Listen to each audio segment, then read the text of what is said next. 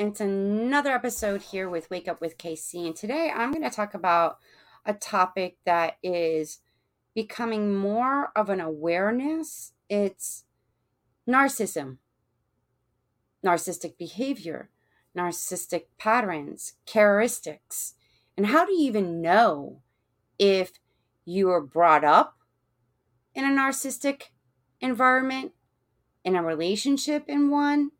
And how do you overcome? How do you change that?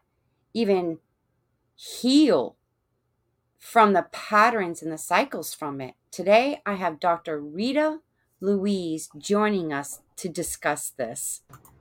Rita, thank you so much for joining us today. Thank you so much for having me. You know, I think uh, I loved your intro because I think that's what a lot of people wonder. You know, there is so much awareness of coming forward about, you know, narcissistic behaviors, narcissistic mentality.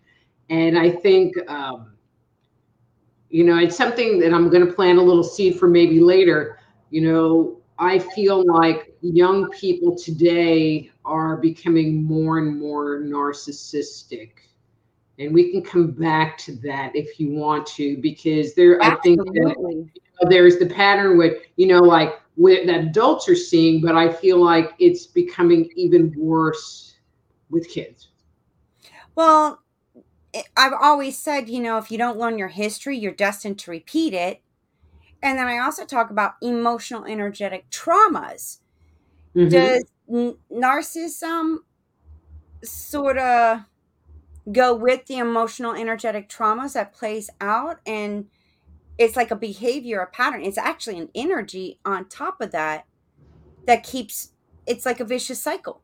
Mm-hmm. you know so i work as a medical intuitive and energy healer so that's my day job and then i like write and do all this other stuff is you know i like to say for fun and people look at me weird but for fun. And um you know and so in my work one of my observations of people that have uh, well actually let's start here.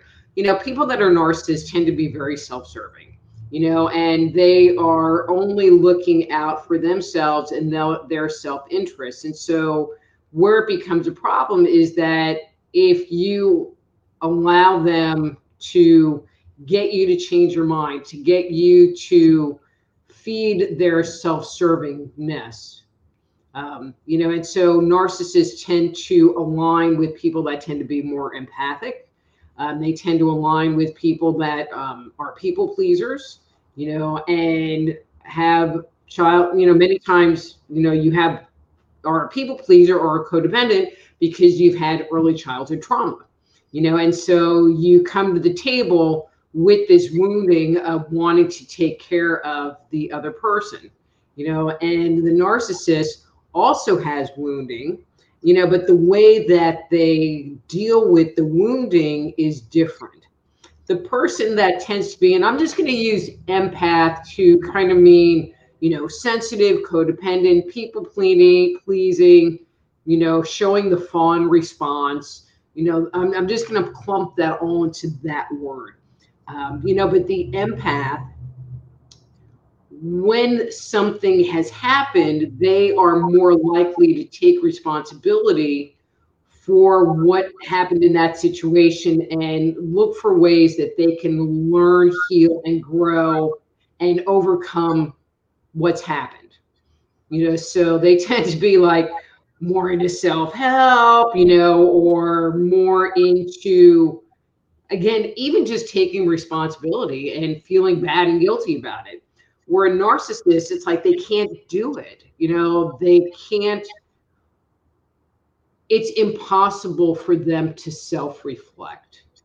And when they do self reflect, they just kind of look at the surface and don't look at the wounding that's below it and think that they're just fine, you know, and don't really care what you know, is going on with the other person.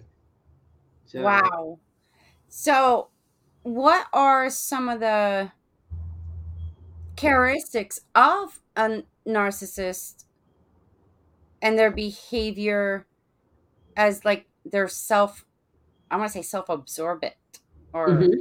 self-centered. So, what is your perception of of them? Okay, you know, and so there is the narcissist in general, you know, and where it really comes to the forefront front is the narcissist in a relationship, and more importantly, in a romantic relationship. That's really where it becomes a, a lot more evident, you know. But people that are narcissists, and I think everybody on some level has met people that are narcissists, you know, and there's two different kind. There's grandiose narcissists and there are covert narcissists. You Can know, you explain? So I'm I'm getting there. Yep. Okay. um, but, you know, because they're they're they're so different in their approach. Okay, so I have a history, and I I don't care of sharing this.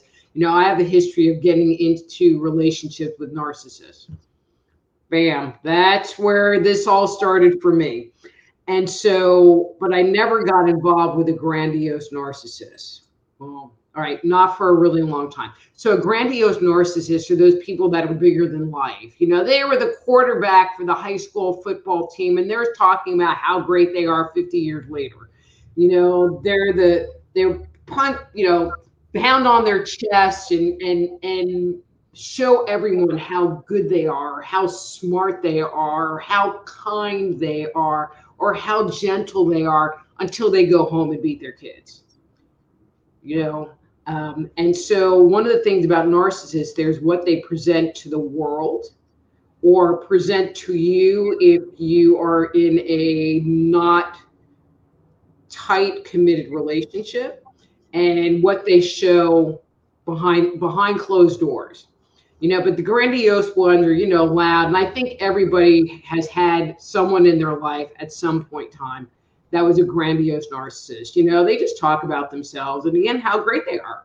Um, and that's usually the, the dead giveaway. It's like, oh, okay, you know, he's pretty full of himself. Ooh, narc. Um, the covert narcissists are a lot harder to spot.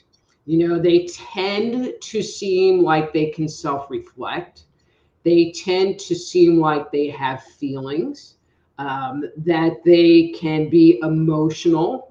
You know, like this one gentleman that I dated, you know, he would get very emotional about things and and cry. I mean, he cried way more than I did.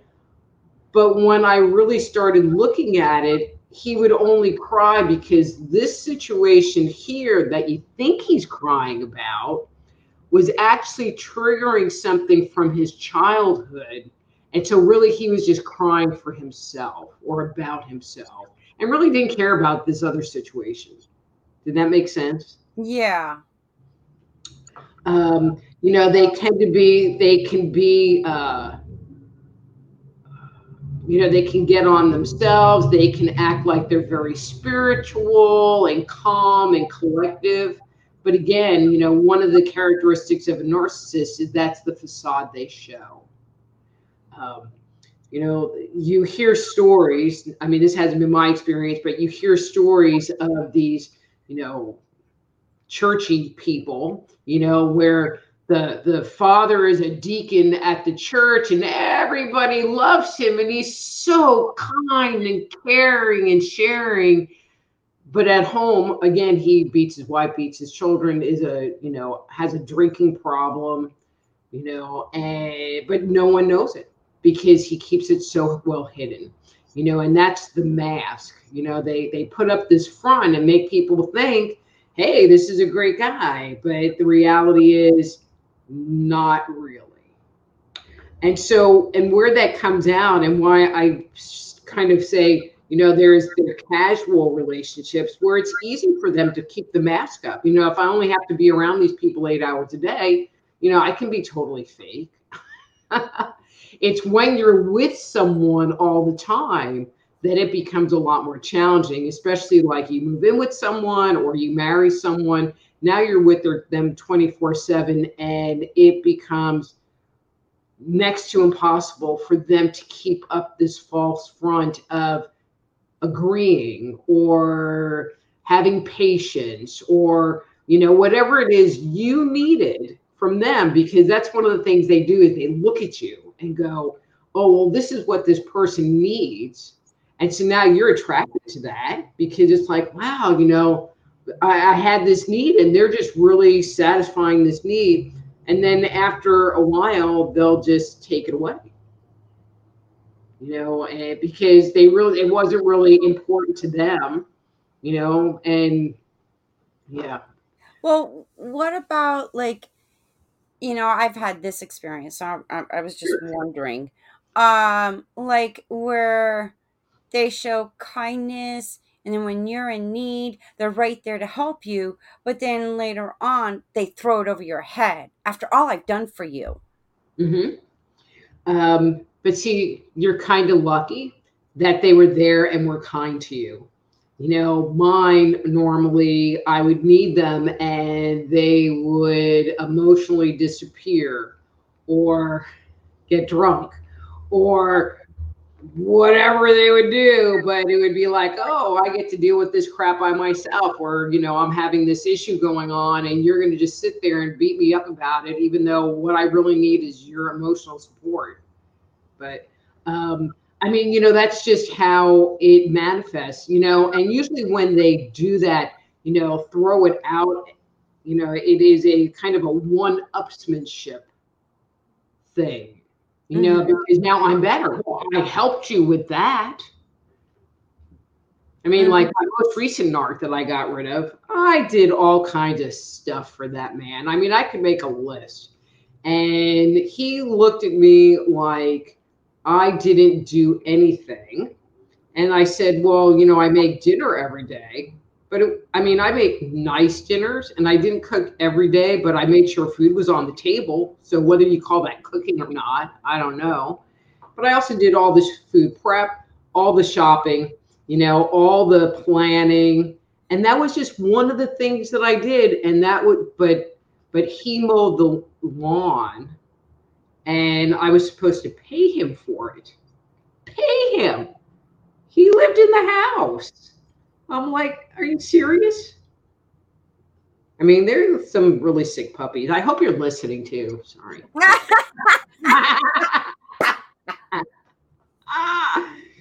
so you have a, a, book that just came out this the dysfunctional dance of the empath and the narcissist how did this get created okay so there's the one that I just made the comment about. But then there was the guy I dated before that who, you know, I'm going to be very kind, you know, because he he had issues. Okay, I'm just going to say it that way. And he also had a drinking problem, but I think he drank to self medicate the issues. But when it was like, uh, I have to make up a name because I always like would, you know, if it wasn't Psycho Ben, um, you know, it was like Good Ben. And I really loved Good Ben. But Psycho Ben was freaking Psycho Ben. You know, so it was just really challenging. And when he was in that psycho place, he became very narcissistic and, you know, I'm going to say abusive, you know. Um, yeah, they get emotionally and verbally and mentally abusive. Mm-hmm. You know, but how much was his psycho? How much was him being drunk? I, I, I don't know. I never got the opportunity to find to separate those. Um, you know, so when I broke up with him, that's when the word narcissism was really starting to come to the forefront. And so I started digging into that. And one of the things that I came to realize was that pretty much all of my really close adult relationships were with narcissistic people, and that my mother was a narcissist as well. So it goes into the female as well. Well, I mean, you know, it's it's a non-gender specific situation. You know, where it becomes more challenging for women, and I see this a lot. I belong to several uh, narcissistic support groups online. Is you know, and if there are young women listening, you know, I'm just going to say this to you, um, or if you're older, I, anyone, it's like don't be dependent on some man for your livelihood. You know because one of the things that i have seen over and over and over this has never been my situation but women that go they have kids they stay at home and now they have two babies and they realize that they're with a narcissist and they don't have a way out You know, you need to make sure that you're taking care of you.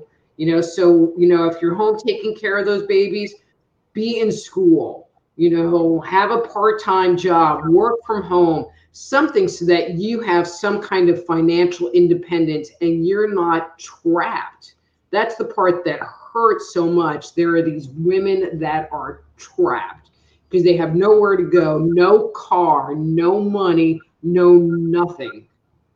Oh yeah. And um, just don't let that happen. If if there's any way possible, don't let that happen to yourself.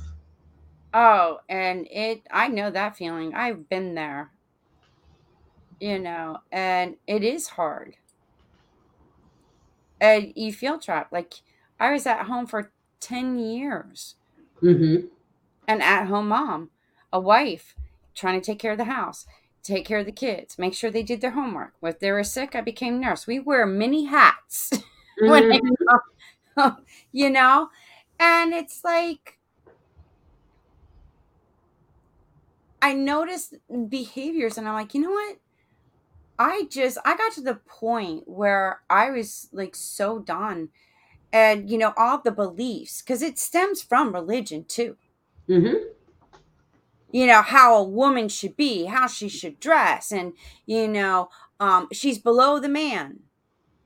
You know, mm-hmm. because they got this God here, man here, woman here, then the children you know, and then the man is the breadwinner, the man is the head of the household. So I'm like, um, something doesn't feel right about that. Well, and it doesn't protect the women, you know, and so if you're in a situation where there's, you know, I mean, emotional, financial, you know, abuse is horrible. It's just it horrible you know? But in a situation where there's physical abuse going on on top of that you know and you're in a situation like yours where you're the stay-at-home mom and you don't have those resources you know i don't really get the impression that the church is going to open their door and help you in the way oh, that no. you, you just need to get on your knees and pray god is in control he's going to do and i'm like I've been putting up with this for like almost 10 years being married to this guy. Are you serious? Like, and then I had this one woman say something, a quote from Ephesians, um, where, well, the woman is supposed to be submissive or submit to the husband. And I'm like, even though when he's beating the shit out of you, like, really? Something right with that. like, it's a program. They take the word literally, and I'm like, I don't think that's coming from God. I don't think so either. You know, oh, but it was Holy Spirit filled. And I look at them like, I'm Holy Spirit filled, you're Holy Spirit filled. Anybody could write that shit. Right. But, you know, if your husband isn't being, I'm going to say, godlike or Jesus like and is being more devil like, um, then why should you should listen to him? Yeah. I mean, you know, they just sit there and go, well, he's a man. It's just like, but he's not a God fearing man. He's an evil man. you know, it's like these these misconceptions. I call them. Mm-hmm. You know, and I think some of the men that were writing those and copywriting, you know, like they were plagiarism from other writings. Mm-hmm. I think that they're they were coming from that narcissistic energy, if you want to call it you know, because it was all about control, intimidation, putting fear, uh, manipulating. Mm-hmm. You know, but in, I'm going to say, more advanced ancient cultures, if that makes sense, you know, the women were in charge. Oh, yeah. You know, and so even though the man might have been the chief, but if the women, you know, the older women didn't like it, it wasn't going to happen because you want to have bread to eat. You better just like not do that. You know, you know, so they had their ways of dealing with that. And I know I spoke earlier um, about that, you know, because I study history. Mm-hmm.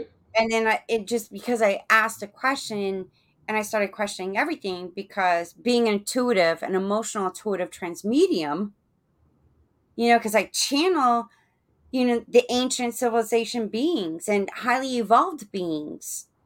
I might not understand the language when they come through and speak through me, but it got me questioning like, where did language come from? How did it begin? How did people communicate at the beginning? Can I just say aliens? yes, thank you, Anunnaki. So here's the interesting part, because when I started this, the ancient civilization on the Sumerians and whatnot, I came across the Anunnaki, and come to find out, they were like different race of beings, just like us human beings. We have white, black, Asian, Latin. It's the I same with them, and there was female. There was um Ninhursag, mm-hmm. who was connected with Enki in helping create the human sapien sapiens. Well, I come to find out, reading Hammurabi's Code of Law, she actually reigned and was the administrator until he removed her. And I'm like, wait a minute, Ninhursag was actually alive, living, residing on Earth she might have been the deity that they prayed to, but I don't believe that she was actually a at that point in time a corporeal being. It, I mean, it was like you I found like and she was she resided and she stayed as the administrator as an administrator back then until Amber Hammurabi removed her and put somebody else in, a man. Gee, Always. go fig. Um, but I found that fascinating because I was like, wow, you know, women did play, you know, especially these what they called gods. And I'm like, knowing what I know now, I can imagine what they were thinking when these aliens came from the sky in their little shiny ships. Mm-hmm. Thinking like, oh God, there's God from the heavens coming down and they wind up worshiping him. It's a cargo cult. But I'm going to throw out something at you. Okay, so I've written two books kind of on that topic. One is ET Chronicles What Myth and Legend Has to Say About Human Origins. And then my other one is called Stepping Out of Eden, that talks about humanity's journey and evolution, where I actually talk about the development of language. Um, but if you look at the mythic record, okay, just in and of itself, we find that there's two different categories of myth. There's what I call old myth, which goes from like in the beginning up to around the time of the flood. And then we have what I call later myth, which is from the flood and moving forward. And so Hammurabi would be in that later mythic period where when you talk about Enki or Tiamat or uh, Makabo, who's Native American, or Zeus, they all exist in the early myth. And so I believe that, you know, some of our first encounters and where we learned language, you know, from the aliens was during that first period of the mythic record. Because if you look at the stories, the stories are this god is fighting this god and you know, this one has an affair and this one gets pissed off and you know, it's always it's the stories of the gods. You know, it's like sitting there and taking, you know, a camera into Harlem or downtown Chicago and, you know, but you're part of the gang, you know, and they let you in and you can like film it because you're part of it versus when you look at later myth, there's humanity and there's God. And so if you think of the story of Moses, there's Moses and there's God, or the um, uh, Trojan horse story, the uh, Elijah. Well, that's that's biblical. Il- the Iliad, which is um, oh. Greek, you know, and so the whole thing starts because uh, Paris, who's a human, has to decide which god is the prettiest. you know, but it's his story. You know, when you talk about Moses or Elijah, it's their story, and God is separate. They have an interaction with God, but it isn't the story of Moses hanging out with the gods and they're making bread and they're, you know what I mean? Where the earlier ones, it's the gods hanging out with each other. Wow. Well, I think Moses uh, met up with an alien and it wasn't God. You know, come on. You know, I think that there's like the big G God, you know, that we channel and communicate to and get in alignment with. And then there's everything else that they talk about in myth, which we're not that kind of God. You know, because why would you need like chariots or why would you need the technology that is clearly stated in myth um, if you were omnipotent? You know, I, I joke around because people just kind of don't get it sometimes. It's like, so do you ever watch like Star Trek Next Generation? I, I, I always have Star Trek examples, sorry. no, but I saw. Well, and I'm talking about the gods. My Star Trek was with Captain Kirk, you know, uh, and Spock, as in okay. like in the, the original, the original yeah. Trek. Okay, so, but in the next generation, there is a character called Q. Okay, so not the political Q, but Q, and he's omnipotent. And so, and he liked to torment the captain of the ship, you know, by do, doing inane things. And so there was one episode, I don't even remember what was going on, and he snapped his fingers and he changed into a Star Trek uniform, and there was a mariachi band playing on the bridge you know, and they were going, and then he got mad and he snapped his fingers again and they disappeared.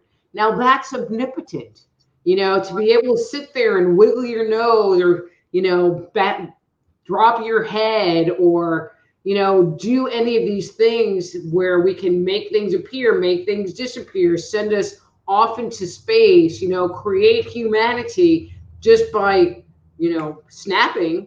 Um, that's omnipotent. But when you read the stories from myth, that's not what you find at all. You find genetic engineering, you find them making this technology. You know, I mean, there was one group that was responsible for making the Vimana and for making these weapons that the gods carried around. And it's quite, you know, it doesn't tell you how they made them, but it is quite clear that they were manufactured. Yeah. And you know, um, I've been reading George Smith, who in the 1920s discovered the cuneiform writings. Mm-hmm. And then there is um, Zacharias Sitchin. Sitchin. Mm-hmm. Uh, Stitchin. Sitchin. I'm always like messing up on that last yeah, one. Yeah, me too. I always get them backwards, but yeah. and I find it fascinating. You know, the Lost Book of Enki, and then the Twelfth Planet. You know the. All right, so I was a big Sitchin fan until I was working on my ET Chronicles book, mm-hmm. um, and then I became a not fan, like a hardcore not fan. I mean, he put forward some interesting stuff. Um, all right, I'm going to write a note because I want to come back to this. Hang on. Lost book. Enki. So in my book, you know, the extraterrestrials came here for some reason, you know, and it's pretty clear in the narrative of looking at myths from around the world that they came here. Well, first they went to a different planet, but there was a catastrophe that happened there and a war. And so a spin off group came to Earth and settled it. And um, but why were they out in space in the first place? You know, that was the question. And so, according to Sitchin, they were looking for the gold. So I spent literally a month, 10 to 12 hours a day, looking for the gold. And I couldn't find it. I couldn't find it in Sumerian tablets. I couldn't find it in anybody's mythic record. The closest thing I could find was the story of the churning of the Milky Ocean where they talk about getting Amrita, the nectar of life, from the depths of the earth. You know, now could that be a correlation to some kind of gold? Mm, maybe. But that was the only thing that I could find that had to do with mining or gold or you know, and then there's this other person. I'm not. I'm going to be nice and not mention his name, but would talk about monatomic gold and that the gold was the elixir of life. So again, we have that same narrative. And um, you know, and he said that they had found this white substance, this monatomic gold, in a cave in Saudi Arabia by Egypt, somewhere I forget exactly. And so I mean, I dive deep, you know, and if you're going to tell me something that I can't find references to, then I want to see your source of where you got your material. And so, you know, he said, oh, well, this uh, archaeologist, he's the one that found it, you know, and, and he called it, it was just four letters because in Hebrew, or not Hebrew, but Egyptian, there's no vowels. And so it was like, I don't know, I have no phonics skills. So I was calling it Mithka. I don't know. And so, but I'm looking up these four letters trying to find out what it actually translated to. And I finally found somewhere that said that it meant precious metal or turquoise. And this was on an Egyptian site, you know, and I'm, I mean, I'm digging hard. It took me forever to find that translation. Then I find a copy of the book that he supposedly, you know, got this source from and I'm reading it, and he was in Hatshepsut's turquoise mine, okay, Mifka, precious metal or turquoise, in her, her turquoise mine, and found this one chamber that had white powder all over the place. It didn't say it was monatomic gold. It just said white powder. Well, how do you get white powder and make it be monatomic gold when this guy's already been dead for forever? Right. Wow. You know, so you know, so I'm, I, that's my little warning. And my comment about the Lost Book of Enoch, you know that it's a fictitious book. Oh, Enoch? Mm-hmm. Yeah. Mm-hmm. Well, I, you know, there are a lot of people that are like, no, it's on the tablets. It's like there aren't any tablets. There's no tablets. No, it, it's just like all the other scriptures that you see, you know, Matthew, Mark, Luke, and John, you know, you know, and first and second the the, Thessalonians, and you know, first and second King, and all that other stuff. It's just an author. Okay, but you know, there are a lot of people. I mean, more so in the path that took it as scripture and held it up and said, "Oh, it's in the Lost Book of Enki," and I'm like, "Yeah, but in the introduction, Enoch or in- Inky, huh? Enoch or Inky." Lost Book, isn't it the Lost Book of Enki? Well, there's uh um the the yeah Lost Book of, yeah yeah that's the Sumerian this Zecharia Sitchin one you know but I, I, think it was in the introduction or in the first chapter and I swear because I kind of have a photographic memory um, it was like the second to last paragraph that says you know I've taken all this material you know that I've collected over the years and made it into a narrative you know, and so people were like, no, it's from the tablets. I'm like, dude, go to the second to last paragraph in the introduction that tells you that it's fiction. Wow. Because I have. Let me see if I find it. Is it? No, Stage of Time. I got George the Chatelains of According to Genesis and it looks like this. Mm-hmm. So, I it's a little confusing to me because I'm like, huh, what? But see, if First you read all, if, you read all of his other books, hmm? if you read all of his other books, this is like the holy grail of the story. But what it feels like is that he wrote his collection of material and then put it together in a more palatable narrative that people can sit there and follow along like this happened and then this happened and then this happened. Wow. You know so but i don't remember if it was the introduction or the first chapter and it's the second to last paragraph well, the one thing that I find fascinating in reading them, I'm like, man, this is like a soap opera with these people, you know, these beings. But that's how all that's how the early myth is yeah. all like. It is all like that.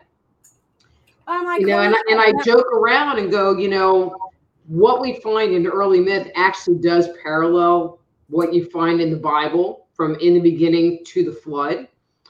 But you can only have one God. And so, in order to make it work and keep some of the stories, you had to take all of the myth that had multiple gods in it and get rid of it. You know, mm-hmm. and so it became a very much abbreviated form.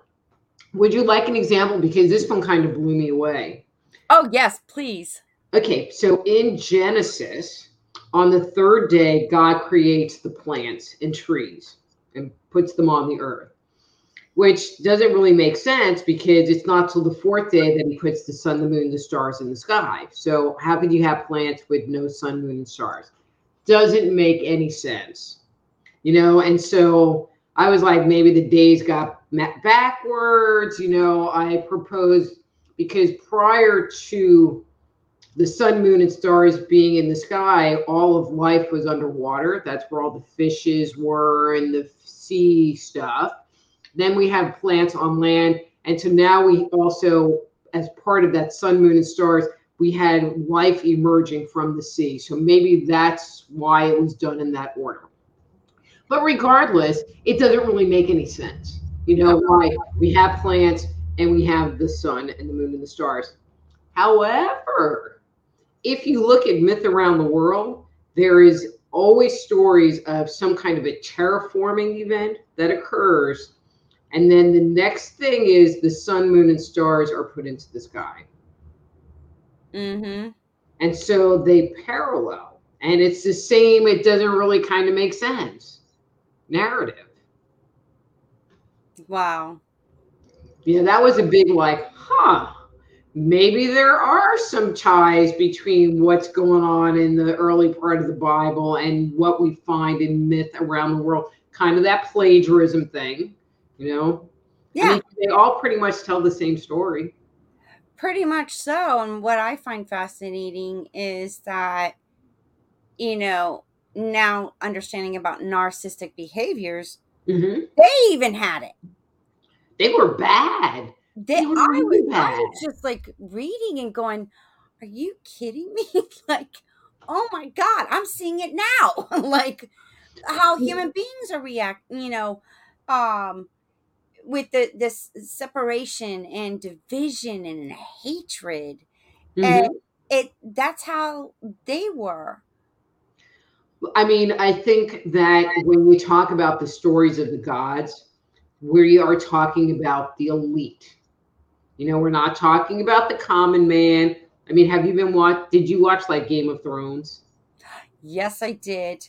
And- so you know, we're just talking about the royalty and that whole thing. You know, so like the king's brother is maybe not going to put up with a whole lot from the king, but that king can be extremely narcissistic to anybody that is of a different rank.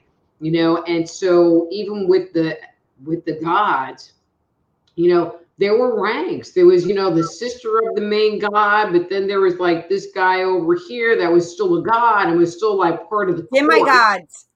Uh-huh. Because they they mated with the uh, human mm-hmm. female, so they became demigods. Then there was a controversy and confrontations of who got the heir to and the title of being able to whatnot. And I was like, oh my god, like this is insane.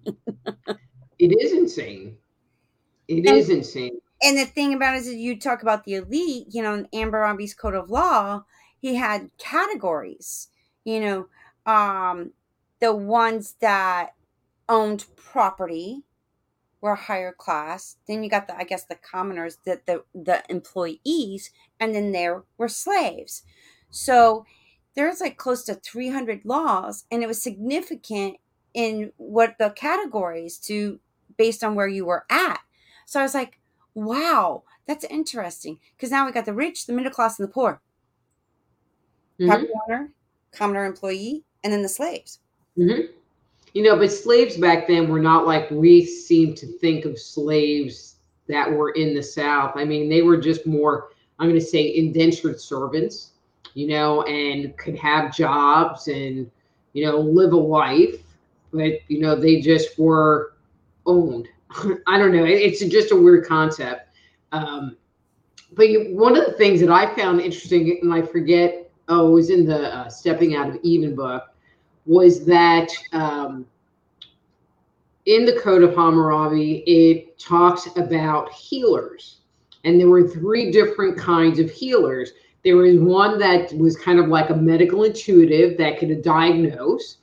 There was one that um,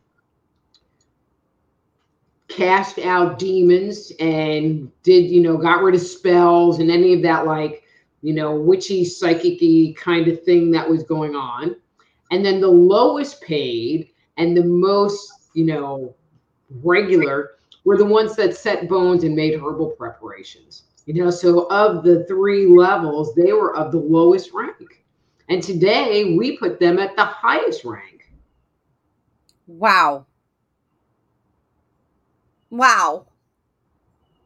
And then what happened, you know, if that would that existed and that was going on, then what the hell happened to where you couldn't do any healing and what like the upper two categories so those got suppressed persecuted like when did that all shift in and change then i mean i would you know i like to put my finger squarely on the dark ages you know where if you were if you stepped outside the book, I like to say it that way. If you stepped outside the book, you know that you were a heretic and you needed to die. You know, and so you know, and that went on for a thousand years. How I mean, think about how much memory is lost by the common people, and it's just amazing that anything move forward in in Western society through that. Um, when you you know, it's interesting. Slightly different story. You know, when I was writing my alien books, um, I thought I was going to be presenting this book to humanity. And the reality was was that I was really presenting it to the Western European Judeo-Christian mind because Native Americans believe in sky people. You know, Australians believe in sky people you know, Indians believe in gods that live in multiple level universes. You know, I mean, we're the only idiots that don't believe it. I'm just like they had the carvings in the caves, in these caves that you know all over the world. Mm-hmm. But no, that that's it, it's that book that they continuously to read and believe, and don't even like they're so close-minded it's it's beyond me. You know i live in texas and so i have a number of friends that keep inviting me to bible study and i'm like i'm a freaking heretic come on. And uh i have other choice words that i refer to myself as but i'll, I'll just use that one and um and so i had this one friend that said you know because i'm like and i just don't do that you know I, I don't do jesus he was a great guy you know, that that's as far as I go. And she mm-hmm. goes, Well, maybe you should do some research. You know, maybe you would change your mind. And I'm like, Research what? I go, There's one book. I go, How can you research outside of one book? she goes, But there's plenty of people that have written stuff. And I'm like, Right, but they're all referencing that one book. It's not like this person's writing about this over here and it ties into this or you know it's yeah. just one book.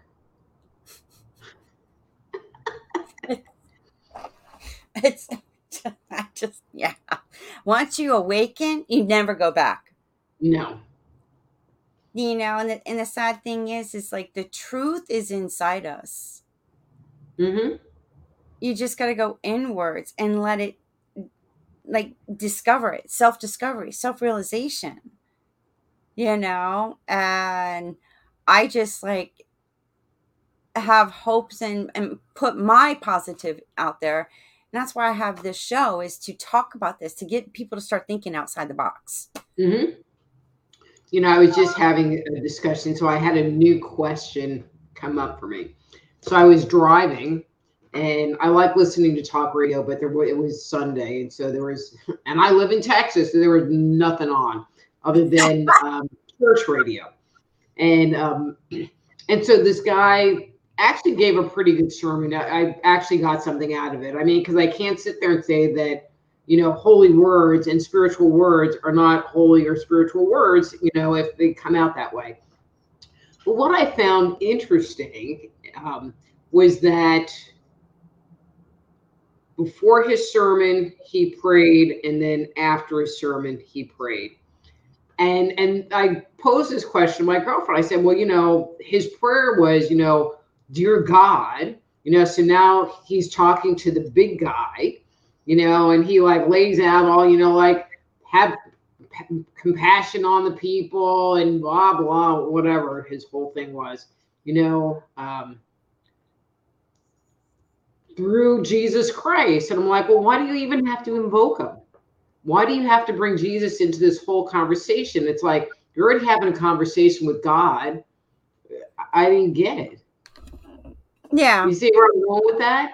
It's like now if you said, "Oh Jesus, help me with this stuff," but people don't even do that.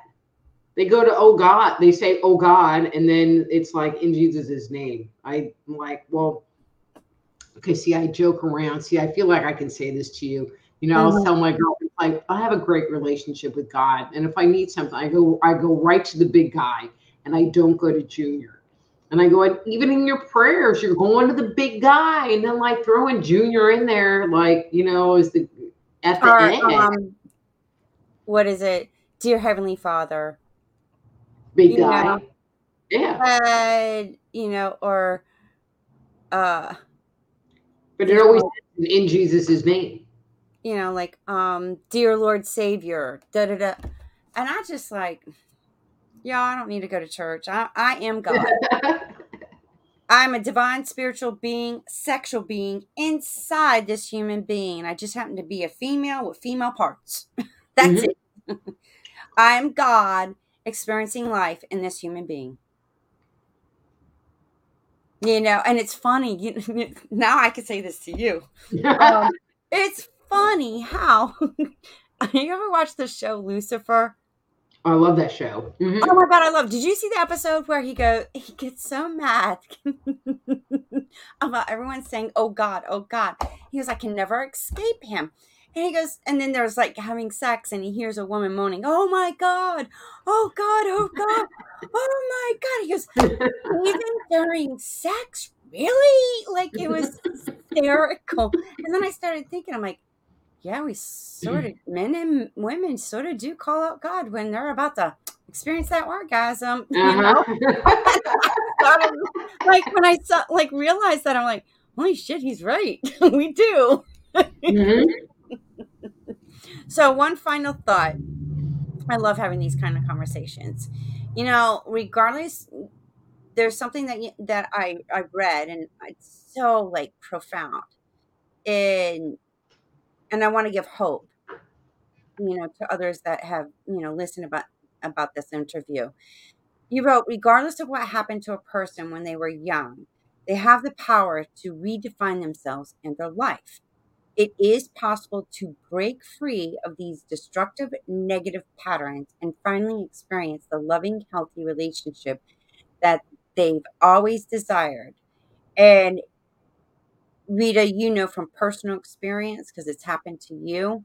So I want to encourage everybody that would like to contact you. The information, um, even your book is listed down below. So I want to thank you for your time because I know you have to get going. You have an appointment, but thank you for this amazing experience in this moment in time with you.